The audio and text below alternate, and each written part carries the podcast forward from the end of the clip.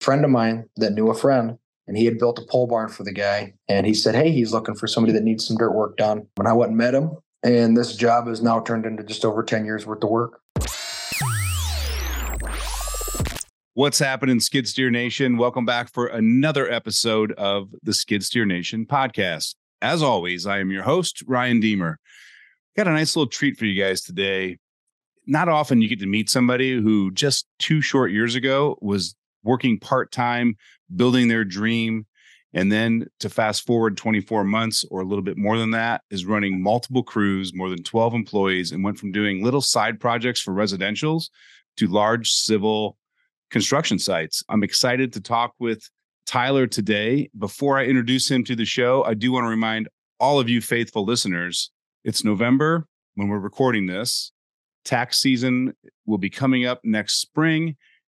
Go buy some equipment. If you get some cash sitting in the bank, buy the equipment. There's definitely there's tax code law that allows you to write off the full value up to a million dollars of equipment this year. So if you made some good money this year and you're worried about your tax implications for next year, invest in your business, guys. It's the best thing you can do. If you're looking for skid steer attachments, skidsteernation.com, we've got great high quality American made attachments. So, with that, Tyler, welcome to the show, man. Well, thank you for having me. Yeah. It's uh, I always like to point out when things didn't go smooth because that's real world stuff, right? So th- this is our third scheduled appointment to actually get this in. One time I had to reschedule on you because of my scheduling conflicts and then the next time you had some projects running long and you weren't going to be able to make it to our time. So now, after third time's a try, we just kept grinding through, finally made it work. And then we've just spent the last 15 minutes playing with computer settings because Zoom can be a pain in the ass. So, little tip, pro tip, guys things aren't going your way, don't give up. Yeah, you can uh, never give up. You always got to push forward and uh, gotta grind, man. Yep, gotta grind, gotta grind. So, Tyler, you're up in Michigan, right? Yes, sir. Yeah. Um, I had family in Kalamazoo. How far are you from there? Uh, about two hours north. Two hours north. Okay. Nice. And um, you're running about what, 12 employees now, you said? Yep. Yeah. We got uh, 12 employees. We got close to 14, including me and the office lady. Oh, that's awesome. And just two short years ago, it was just you, a pickup truck, a trailer, and a skid steer, right? Yes, sir. Yeah. Did you ever imagine that you'd be investing that much money in capital equipment in 24 months? No, I, I guess I uh, I didn't understand truly how much money it took. I knew it was an expensive industry. I've been in the industry my whole life. Um, my family's been in concrete for 60 years. And then I pipelined for a couple uh, couple months after that, and then I got into non-union federal demolition. So I understood the backside, kind of the backside that this stuff's not cheap and it kind of hit me in the face like brick that um, this stuff is really expensive, but I liked it. I liked what I did. I liked the industry. I liked the growth. It's really cool getting to work with some really cool people on some pretty amazing projects. Yeah, it was definitely different. Well, I can't. Yeah, absolutely. Yeah, nothing's cheap. I mean, I always joke because we go out to dinner with people that just work nine to fives, and we they always ask what I do for a living. I'm like, oh, we sell attachments for skid steers. Like, oh, cool. Like, what do those cost? I'm like, well, anywhere from a couple thousand dollars to 20, 25 grand. They're like, wow, that's a lot of money. And I'm like, it's the cheapest thing they own. It is. I mean, especially when you go out and look now at um, like we went and bought excavators this year, two of them used. I had two hundred thousand dollars wrapped up in two excavators. Yeah, not cheap not cheap. And then what people don't like, people not in the, that aren't in the industry don't get is the maintenance cost to keep those two hundred thousand dollars worth of machines operating. Right, and I, it's really different because it's. Um, I would say it's probably one of the most expensive industries to get into and to keep alive. I mean, profit margins aren't very high, depending on the jobs you're working on, for sure. Um, but you gotta you gotta scale yourself correctly, and like you said, the maintenance. The maintenance is it's a killer, especially yeah. when you have multiple trucks, skid steers, excavators, dozers, semis. Oh, insurance, work comp. That work comp can, can add up quick. Especially in this industry, because um, I didn't realize when I started that workers' comp not only went off the industry you're in, but if it's a full time job or not. Yeah. So especially up here, people get laid off. You know, we're we're close to six and a half, seven percent unemployment rate. Wow. I mean, we're we're capped out at, at a pretty high rate just because of the industry we're in. So the the insurance and the workers' comp side definitely doesn't help our industry out at all. No, it's it, it's definitely expensive. I remember when I was in manufacturing and I was like running the company, so I would be in the shop a little bit, but I spent majority of my time in the office. Like we would fight tooth and nail with the insurance company because I had the highest salary in the building. That I was not a a full time member of the shop.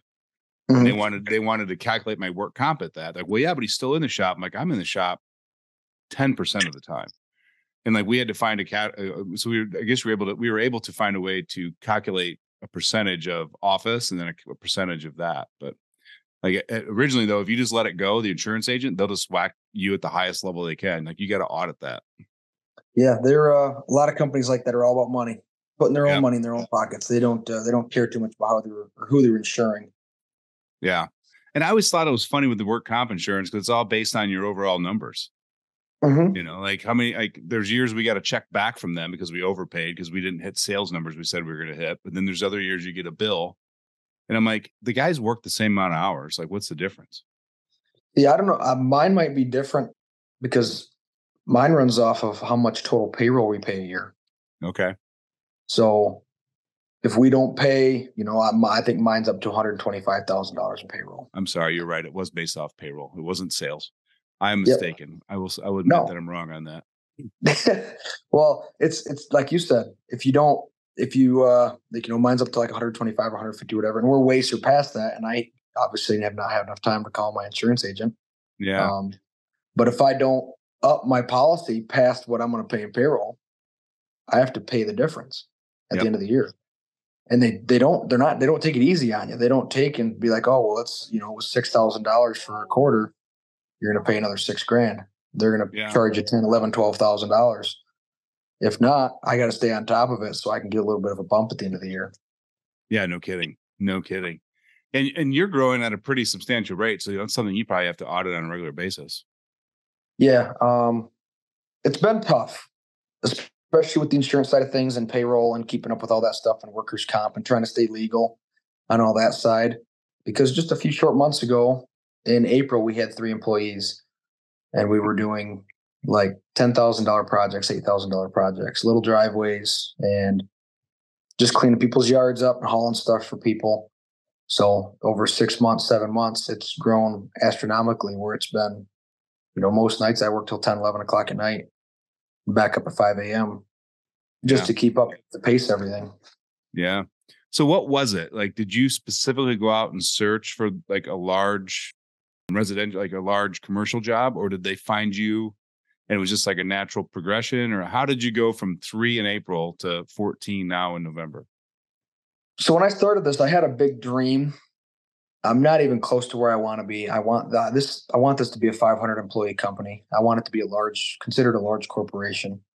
But no, I didn't technically go and search for jobs. I was always keeping my eyes out. I was watching commercial jobs. I was kind of doing some standing back and just watching, seeing how these projects were going on, and talking to people, just so I knew how to bid them and how the projects worked and how federal funding worked, just to kind of learn more. I didn't want to jump in, go bid a project, jump in, and and be you know over my head, not knowing what was going on. But the project that we're on now, they had actually, it was just a friend of mine that knew a friend, word of mouth, and he had built a pole barn for the guy. And he said, Hey, he's looking for somebody that needs some dirt work done. Um, and I went and met him. And this job has now turned into just over 10 years worth of work. 10 years?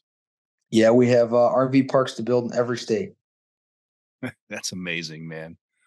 That's yeah, amazing. Got, uh, we got this RV park. We'll do close to $8 million on this RV park. We got 500 more houses to build for a private subdivision, which will be like a really high level subdivision, you know, quarter million dollar, half million dollar homes, and then RV parks everywhere. So is that subdivision the same guy with the RV parks? Yes, everything's with the same guy. Wow. Are you worried about having all your eggs in a one customer basket? Yes and no. Um, we've made a really good relationship over the last couple months, and I've met some of the investors that are involved in the projects. Um, and I've done a little bit of research on what they've done in the past, and they have a pretty good track record. They've been doing projects like this. They most of what they've done is in Hawaii. So they've they've had a 20 year track record in Hawaii building high rises and really luxurious hotels and doing stuff for Hawaii when natural disasters hit and stuff. So um, they got a good track record. I am a little worried. You can't ever trust anybody too much. I don't really ever think you should. It's never a good idea, even if it's family or friends or a business partner for 20 years. You just never know. But no, I don't have all my eggs in one basket. Just try to spread it out as much as I can because you never know. This might yeah. go sideways and then I'm out of work with all the equipment and stuff I supplied to to do these projects. Yeah. So what's your plan with the out of state parks as this thing grows? Are you going to send your Michigan crews to those states and have them just live in hotels or campers or are you going to have to like hire local laborers in that area? I got really lucky actually. Um, so when I started this project, we were doing sewer and water and I didn't really know a whole lot about it. And I found a guy 3 days before the job started that's been in the industry 20 years. And he come on and he's been running this project, the the dirt side for me the underground, I guess you could say. And um, he's going to start yet another dirt crew with guys that he used to work with, um, take them from a bigger company, and they're going to come run my dirt sites. We'll have company or crews that go out of state, and then crews that go to yeah, out of state, but or to other projects. That's awesome. And does he have any interest in like getting ownership in the business as it expands and grows, or is he just content being the top dog he, in supervision? He wants to be the top dog in supervision. He wants to make you know good money, have a company truck and a company phone and insurance and stuff. And we're working to that, but uh, he doesn't really want a whole lot of uh, ownership. That's a blessing when you can find a guy like that because like entrepreneurship's not for everybody, but a lot of people until they try it think they want to own the business. Mm-hmm. So when you can find a guy with that much knowledge and skills and experience and network, and he's just like, I'm cool being your right hand man, that's exciting. Yeah, and it's it's uh very hard to find in today's labor force. Yeah, I would. Say. I mean, it, you know, you can talk to a lot of companies that are already shorthanded as it is, and to have a guy like that fall in our lap here as a company, not only helps us out with good people, but like you said, good knowledge, good background. He has a lot of connections, and he takes a bunch of stress off my shoulders because I, I see the way as growing a company companies, I can't do it all myself. I have to have people and systems set in place so they can come do the things that I need to have done and they can handle a team as their own. So I can take my focus away from doing the work at hand to finding other people to do other work. It's the hardest thing for an owner to do because it's your baby. The business is your baby, and you're so worried about giving up control because of people won't do it the way you do it. It's so hard. Yep. I think I've noticed that a lot and I've really had to push that to the side because of course everybody likes their thing their certain way done. And it is your baby. It's it's your pride and joy. It's it's everything you've ever had, putting all your money into and your entire life into. And a lot of people don't realize how much time and money you spend on a business to get it up off the ground and get it going. Yeah. I mean, you you waste a lot of uh I wouldn't say you waste time, but you you give up a lot of family time and family events and Christmases and Thanksgivings and stuff like that to to build your dream. hundred percent. In fact, you know, I, it took me years upon years, the first business I owned in my twenties, to to finally understand that I was so fixated on getting everybody to do it the same way I did that I didn't care. I, I was so fixated on the process, I wasn't fixated on the outcome. And like years later, I was just like, "Well, do it however you want, but this is what the end needs to be." And I, that was when I'm like, oh, now I know what my dad meant when there's nine ways to skin a cat. Like, that's very true because I've, like I said, I've learned the hard way watching some of my guys do this stuff, and I'm like, that's not the way I would do it. Maybe you guys should do it this way. And I've kind of just had to step back and keep my mouth shut and just tell them this is the end project or the uh, the total end that I'd like, like you'd stated before. But let them do their process. Obviously, everybody's done something different he has the way that it works for him and his guys. And he's training those guys to work the way he wants them to work. So as long as it has a good end result i just i kind of keep my mouth out of it because i have told some guys hey that's not the way to do it. You should probably do it this way. But they don't understand the way that my thought process is working to tell them or my process that i've learned. And they take their process and try to implement my process in the mix of it and it's never a good outcome. It's never a good outcome. Yeah. I, I learned a long time ago that I'm left handed, man. So, like, my thought process is not the same as most people. It isn't. I've, I, I just, like I said, I have to, I have to stand back and it's like watching your kid walk for the first time. It's very weird. Do you have any young kids? I don't. No, me neither, man. Me neither. No, I'm. You are you married? Uh, I was married years ago and divorced, and we're we I have a, uh, a fiance now, but um, she's unable to have kids, and we never had kids in our first marriage. So, well, congratulations that you got somebody in your life. Yeah, thanks, man. So yeah, we're now we get to play the role of the spoiling aunt and uncle, and we do a good job of that. That's awesome. Yeah. I'm glad to hear that. Yeah, our our our ne- one nephew just turned 16, and like he's over here all the time. Like, can I mow the yard? I'm like, you need cash for gas. He's like, yeah. I'm like, all right, go ahead and mow the grass. like, because I'm a big proponent. I'm like, well, you got to do something. Like, you know, handouts, because I don't want you to think you life's handouts, and he doesn't think that way. But well, that's good. There's it's uh yeah. there's not very many people training kids to be that way anymore. Yeah, and if we do something special for him, like he want, you know, he wanted these new ostrich skin boots like we made sure it was the beginning of school so like it was a gift for clothing for school not just because in the middle of july right i totally agree with that yeah so just find those moments in the year that you can say oh it's for this not just a you know here you go have it right where where are uh, where are you located so we're in peoria illinois so we're about two and a half hours south of chicago and about two and a half hours north of st louis okay not too far from my homeland where's that at northern Michigan. Oh no, not at all, man. No. Yeah, we spent all of our summers in Kalamazoo. My uncle lived up there, my dad's brother. So yeah, that's where I uh, that's where I originally did most of my demo work for, for a year and a half when I did demolition. Almost all of my work was in between Jackson, Kalamazoo, and Albion. All right. So you, do you know Otsego Plainwell then? Yep. That's where that's where they're actually from. I just say Kalamazoo because most people don't know Otsego and Plainwell. Yeah, there's there's uh, a lot of small towns around those areas that most people don't really know exist until you yeah look, until you're really there or look really close on a map. Absolutely, man.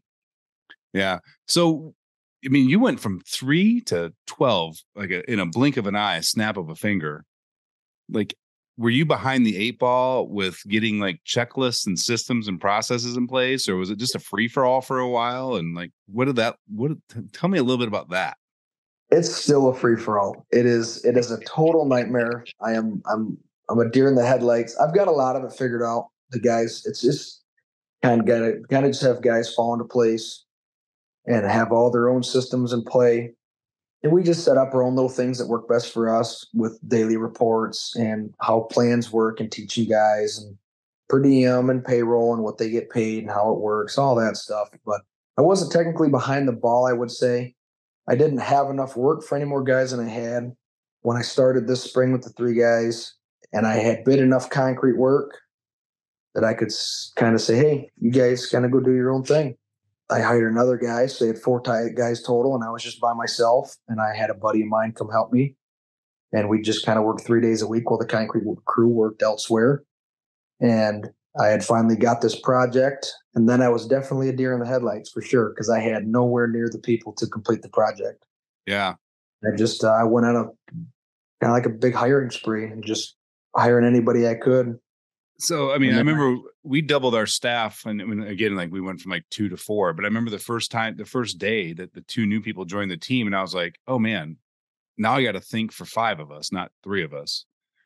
and they're like, all right, how do I do that task? I'm like, oh man, I don't have that outlined.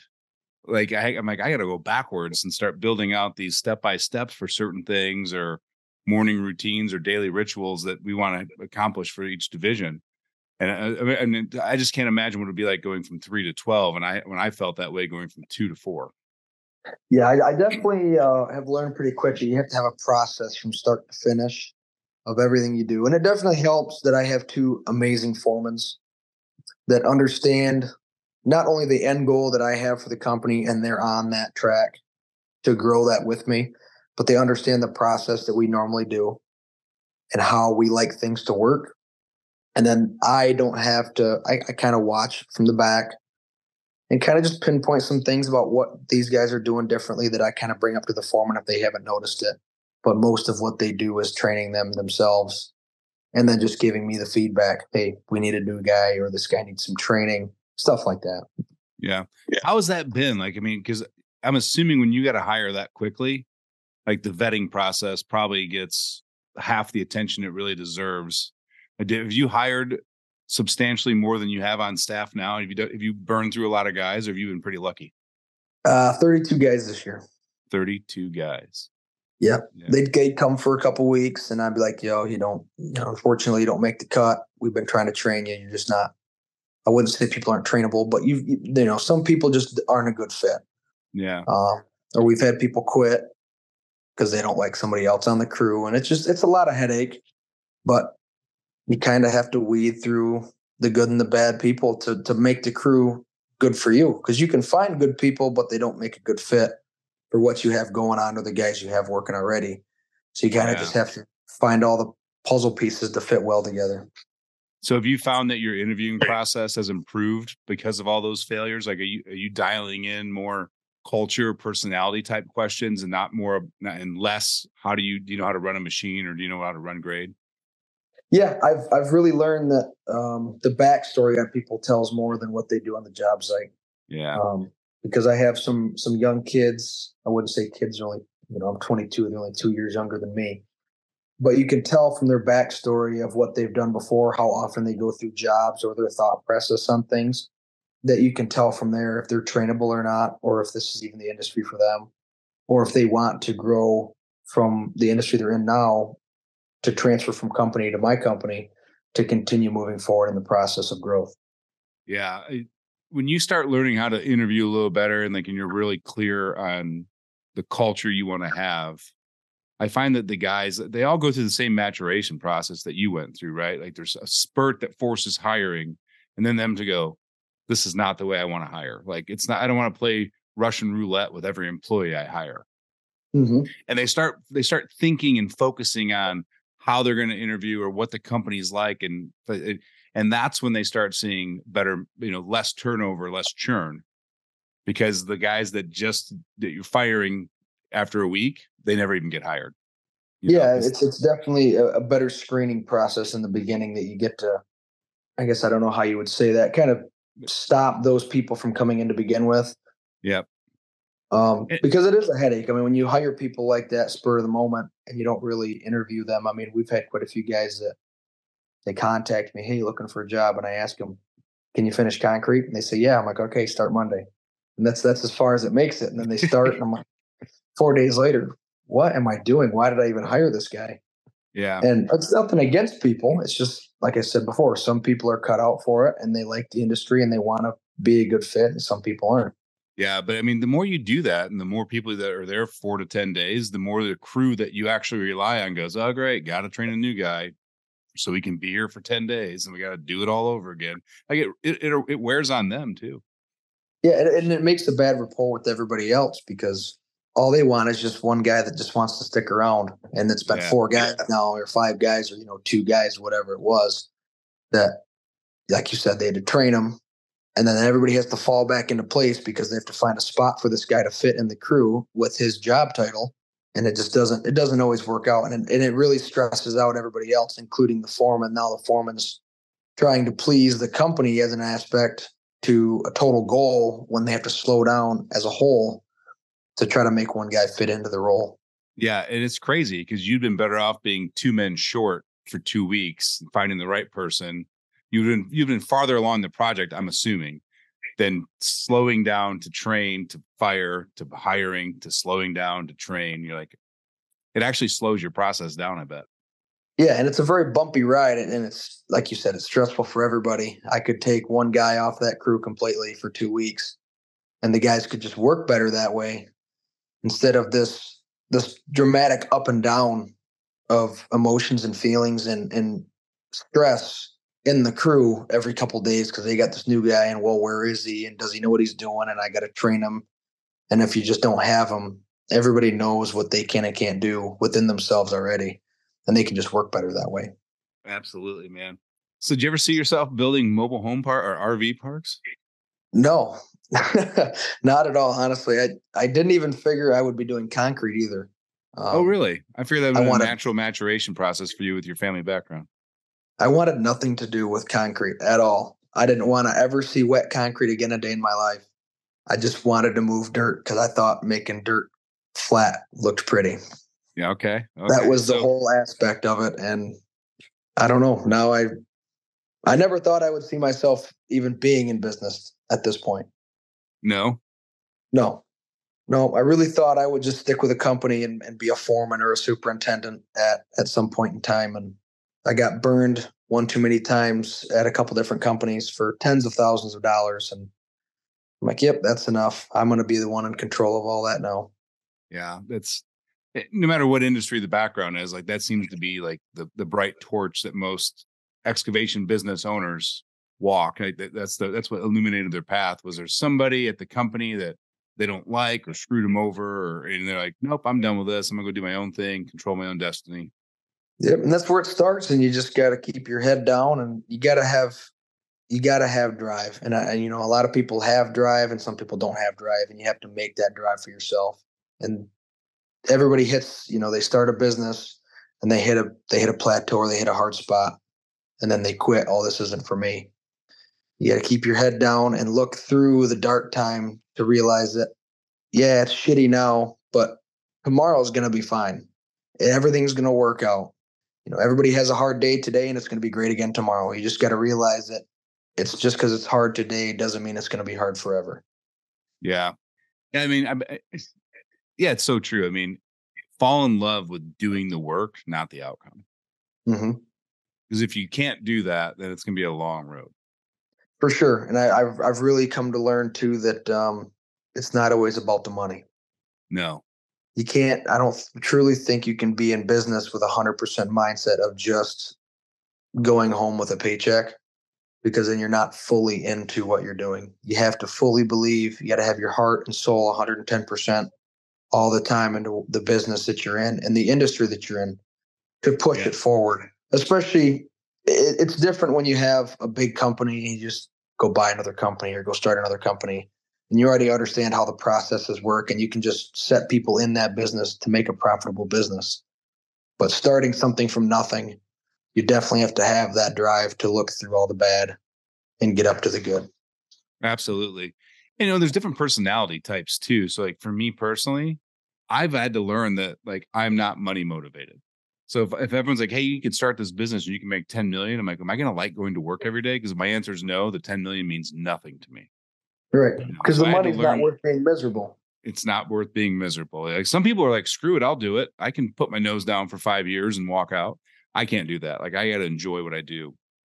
So we, uh, you know, like we actually just had this meeting today um, with some other business owners and we were talking about it. And I was just like, I've had to change my mindset from helping other people have a better life with either the attachments we sell them that make the job easier for them or with the coaching and consulting that we do for business owners helping them build a solid strong structure business. Like i have to focus on the number of those people i want to help and not the money. Like the money needs to be the byproduct for me. So my personal goal is always learn out to like number of people i can help and not the how much money i can make doing it. Right. And like you said, everybody's got their own different thing. For me, it's I like seeing stuff with my name on it. Yeah. Because it wasn't only that I got screwed out of a company, was I had everybody leave on a big multi-million dollar pipeline project. And myself and another 20 year old were left with two crews to run and finish the project ourselves. And we never got a thank you or anything. And I'm like, I want to be the guy that shows everybody appreciation.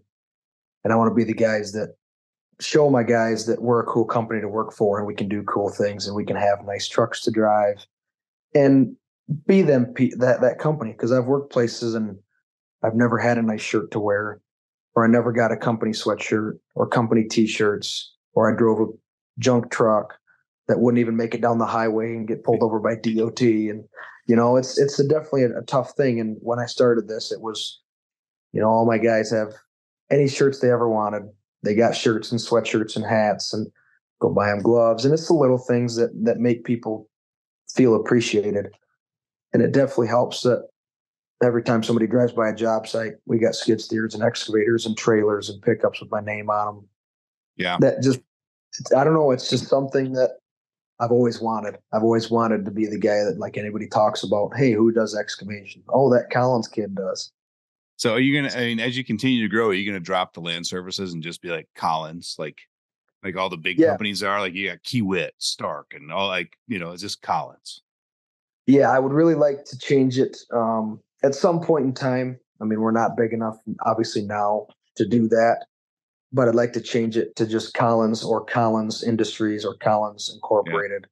Just, Dude, you can do it now. name. Totally do it now. You got you got a guy with how much work for how many years? Like nobody needs to know who you are for a while. You can rebrand totally. It just sounds like a little too much money to re-wrap a bunch of trucks and Ah, excavators. uh, do- yeah, just do it as as you buy as you replace. yep, Yeah, for sure. Takes a little time. it does. It does. If you just keep like the color schemes and the font the same, so that way whether it says the whole name or just Collins, they can still associate it between the two. You could do it one piece at a time, and it, it would be cohesive. Yep, because I don't. Um, you're from Illinois. I don't. You might not be familiar with them, uh, but there's a company here in Michigan called Team Elmer's, Okay.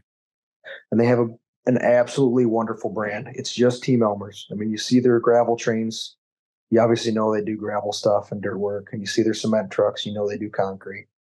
So, Um, so you said you did pipeline work, right? Yes, sir. Did you work for a company based out of Wisconsin? Out of Eau Claire, Wisconsin. Is that the one that screwed you over? No, Okay. no, Okay. that was a wonderful company to work for. Actually, I really enjoyed working for them. The company that kind of screwed me over was out of uh, um, Washington, So I'm assuming the company you're talking about was Wisconsin's Michels uh, Precision Pipeline. Precision Pipeline. Well, right. now it is technically Michels, yes, but Okay. maybe They- they've done a bunch of mergers this year, and I don't know who owns who anymore. That guy's done some amazing stuff growing a business. For sure, That he's got a, a, very big industry, uh, big or a big business because I believe he does uh, power lines and stuff now too, doesn't he? I, I don't know about that, but they ran a new pipeline through central Illinois and like he rented out the whole back half of a John Deere dealership for a laydown yard.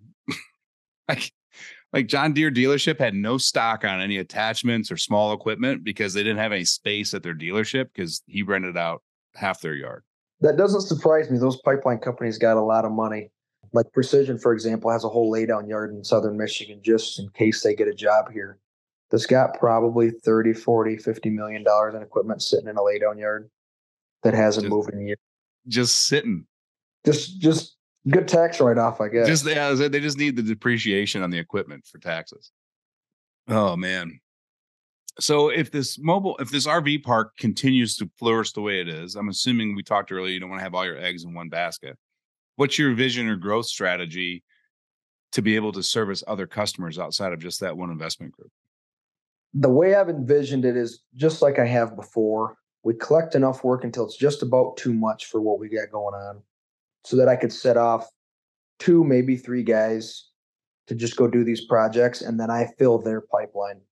And then as stuff gets bigger, where it's overwhelming for the guys I got now, hire a couple more guys to set them off to go do these smaller projects I got. Just have them kind of run around, and then I can fill their pipeline so we can just just like I did with the concrete and the dirt. You know, originally all I had was dirt work, and it was barely enough for me until I had enough dirt work that I couldn't do it seven days a week. And I hired a couple guys to help me out, and then we had enough dirt work that I couldn't do with my three or four guys. So I'd hire more guys, or then I'd bid concrete, and I couldn't do it myself with the dirt stuff. So I'd just hire a couple guys to go do it here and there until I could fill their pipeline enough that they couldn't do the work themselves anymore, even with one crew where I would have to hire more people. Yeah. I'll tell you what, if you're willing to travel the whole United States, like I would assume you could build such an amazing portfolio of this RV park that you could go find investment groups specifically for RV and mobile RV parks and mobile home parks and just be a specialty niche for those two industries. Yeah, un- unfortunately, I guess fortunately and unfortunately, depending on how you look at it, I would really like to take this because I don't like I like being in the excavation industry and I like being the contractor, but I want to be the project owner. I want to be the investment guy. I'd like to take the money that I take from this industry and keep this industry alive with my company, but then just be my own GC on my own projects. Okay. So I could take money from one business, I could take it from one basket and put it in another basket, and then that basket could fill another basket of just my own companies. Yeah. Self storage would be a good one for that. Yep, actually, I, that's what some of my family does. Is it? Yep, all in Wisconsin, Indiana, Illinois, Ohio, and Wisconsin. Okay. Or Michigan.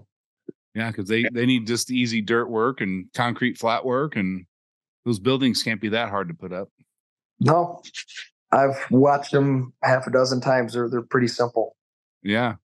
Then you put a gate on it. And now they have those automated key card entries and cameras, and you can pay a company over in Slovenia pennies on the dollar to manage the cameras, people coming in and out.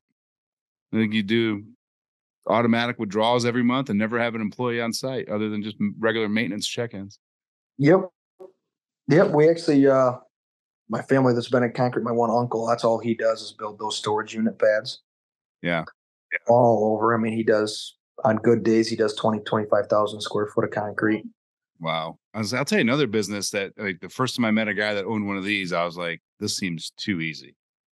He had like a 20 acre piece of flat land just outside of the suburbs in Chicago, filled it all with gravel, put a, a fence up around it, and he just charged truck drivers a monthly fee. And this is where they could park their truck and leave their car in between runs. Mm-hmm. I, I, mean, he was doing like a half a million dollars a month. And, well, and, and Chicago is definitely a, a, good central hub for that as well. Yeah. But like, I just never thought of a need to have like a laydown yard for trucks when like you get three days off work and you just want to, you know, in and out of the city. But in the amount of money he was making was insane. And they just, all they did was fuck around with gravel all day. And they had different skid steers and attachments and tractors and a rock spreader and a bulldozer. And then they had this company, I think I think it was Slovenia that managed the cameras. And they just had a camera at the gate, and the guy showed the card, and then they would check the card to the ID and say, "Okay, you're clear," and open the gate and let them in and out. There's a million ways to make money. You just got to find your niche. You just got to find one. Yeah, especially with people like that, their uh, their imagination really helps them out on that aspect of things, and they find where in society these things need to be put in place. Yeah, and then they just like like um, there's a I can't remember the saying, but they always uh, there was a saying that said, "Fill the need, you'll always get the money." Hundred percent. And like he did, that he found a need in society that needed to be filled, and he filled the need, and just so happened to be making really good money off of it.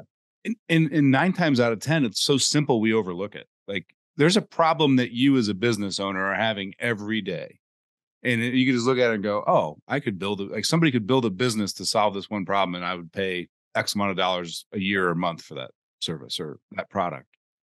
Every and time. If, and if we just started to look around like that, like I know guys that like they invest in the stock market and all that, and like all of their investments are from products that they buy and consume on a daily or monthly basis. Right. I'm like, why'd you buy Under Armour? He's like, because my whole closet's full of Under Armour. Like that's their whole strategy for investing. It's like they're products and companies that I use on a regular basis. Yep, and it's it's the same thing I've done with automatic uh, voicemails and phone call returns and emails and stuff like that. And my bidding software is the same way. Somebody had found a niche in the industry to connect contractors like myself with privately funded projects and federally funded projects on the state, municipal, federal, city, county side of things, as well as the private contractor side, to fit me with people not only from just the state, but anybody that's putting on projects out there. Um, and they just set up a software that you can log into and look at all these projects and bid on them. And it is a lot of money. It's like three or four thousand dollars a year. But that's nothing he, though. It's in the grand project. scheme of the work you pick up, it's nothing. Right. I can bid on one project, yeah. um, one half million dollar project, and I could pay for that software for 10 years. Yeah. Have you ever have you ever looked at the the SAM, the government website for procurement for projects? Yep. I mean, that's yeah, a full time job.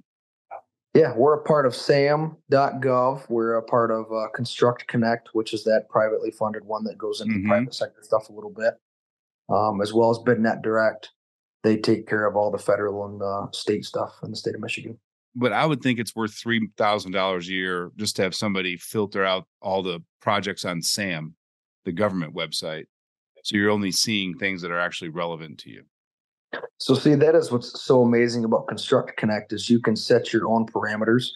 Mm-hmm. They will send you daily emails every morning of what projects within a certain area that you'd like to work in, in certain uh, aspects, whether it's federal, state, or privately funded, in the parameters of which you want to work in, whether it's concrete or underground utilities or sewer and water or just subgrade, final grade work or demolition. And you can get emails every morning of work that of just the work you want to bid on. Yeah, that's awesome. Because we set it up for SAM to get notifications daily for certain theirs are all based on like number codes, if I remember right. Like, oh, you want to mm-hmm. learn about this type of equipment when they're buying it. You're like, yeah, I want to because we manufactured skid steer attachments. And that code covered so many ranges of equipment that every day you get it and has nothing to do with skid steers or attachments. And then I got to the point where I just quit reading it. And then I'm like, I'm sure I've missed five opportunities in the last mm-hmm. year. But because there was no way to filter it down, like what you're saying with the Construct Connect. So that's, a, I mean, that in itself is worth it. And it's it's worth it tenfold because it's my time that I've wasted reading through, you know, like um, BidNet Direct puts out twenty six thousand bids a year. So just to, just just to look through those and be like, oh well, I don't want to do asphalt. I just wasted ten minutes reading a procurement that has nothing to do with what I'm interested in. Yep. And these I can look five minutes on my email every morning and oh well, there's a job I want to bid on, and then I can go bid on it. But if not, I didn't waste any time not looking for stuff that I didn't want to do. I love that, man. Tyler, you're finding ways to to save your time in a day because we only have 24 hours. Yep. And I'm only one guy. I can't uh I can't I can't put the pipe in the ground, have the meetings, be here with you tonight, do the concrete and everything else. Right. That's awesome, man. Yeah, and I love your growth strategy. Like, let's just get let's grow to the point where we're so uncomfortable we have to hire a few more, and then repeat the process. I, I think that's uh, I think that's where a lot of people should be in business. Is you have to be uncomfortable all the time. You have to be at a point where you're like, do I just quit? Like this is too much for me, and then just figure out a way to to get over it. Honestly, yeah. um, because there's, I mean, just to the point, just for people starting, like, should I quit my job? Like that should make you uncomfortable, and be like, we we should make that jump. It is an uncomfortable jump to make, but you have to be 100% in yourself to know that you can make it past that point. And everything we've done past then is, I mean, I am uncomfortable 14 hours a day with everything I do.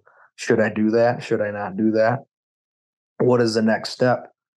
And just putting my head down and knowing that it's going to be good on the other side of it and finding a way to make it good when I get to the other side of the problem I'm with that I'm uh, that I'm dealing with. Yeah. So did you have to like learn to stop second guessing yourself after you made a decision? I still do it. Yeah. Do you, do you I guess to, it's not. You a, try to drown it out though. I'm like, all right, I already made my decision. We're sticking with it.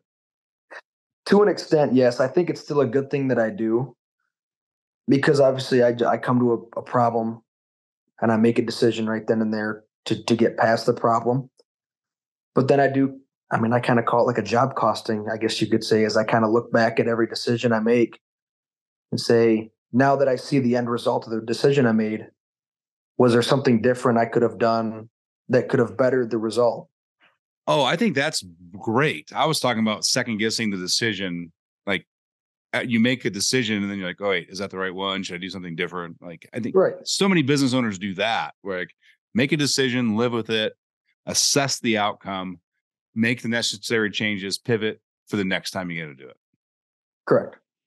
Yeah, you've got to always be job costing or uh, what you call it there. You know, you've always got to be reassessing the outcomes of your decisions. So that's how your decisions get better. Right. Because if you, if, it's it's learning from mistakes. If you don't, if you keep hitting yourself in the hand with the hammer and not learning to not do it, you're not going to get a different outcome.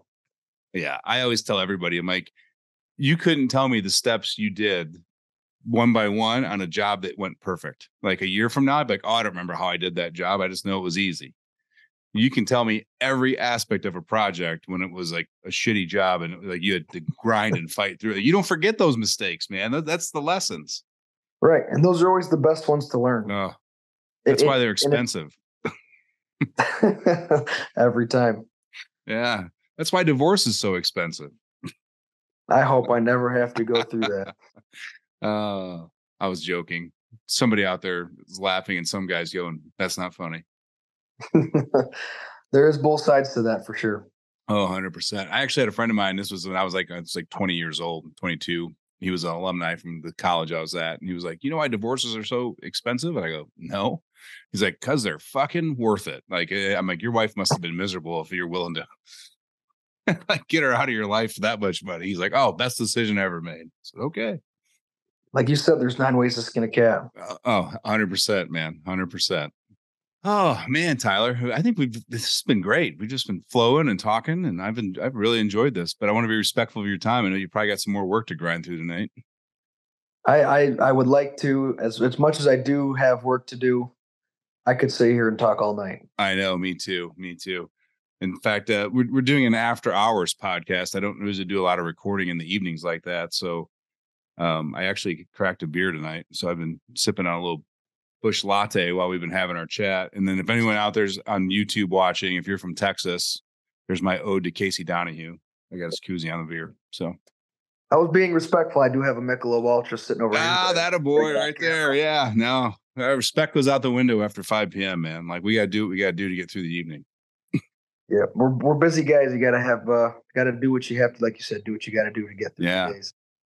Yeah, I mean, not I'm not drinking a 12 pack tonight, but one or two just to I've had a tough day today, man. I mean, you know those days where nothing goes right and you're constantly interrupted and more stuff gets thrown on your plate.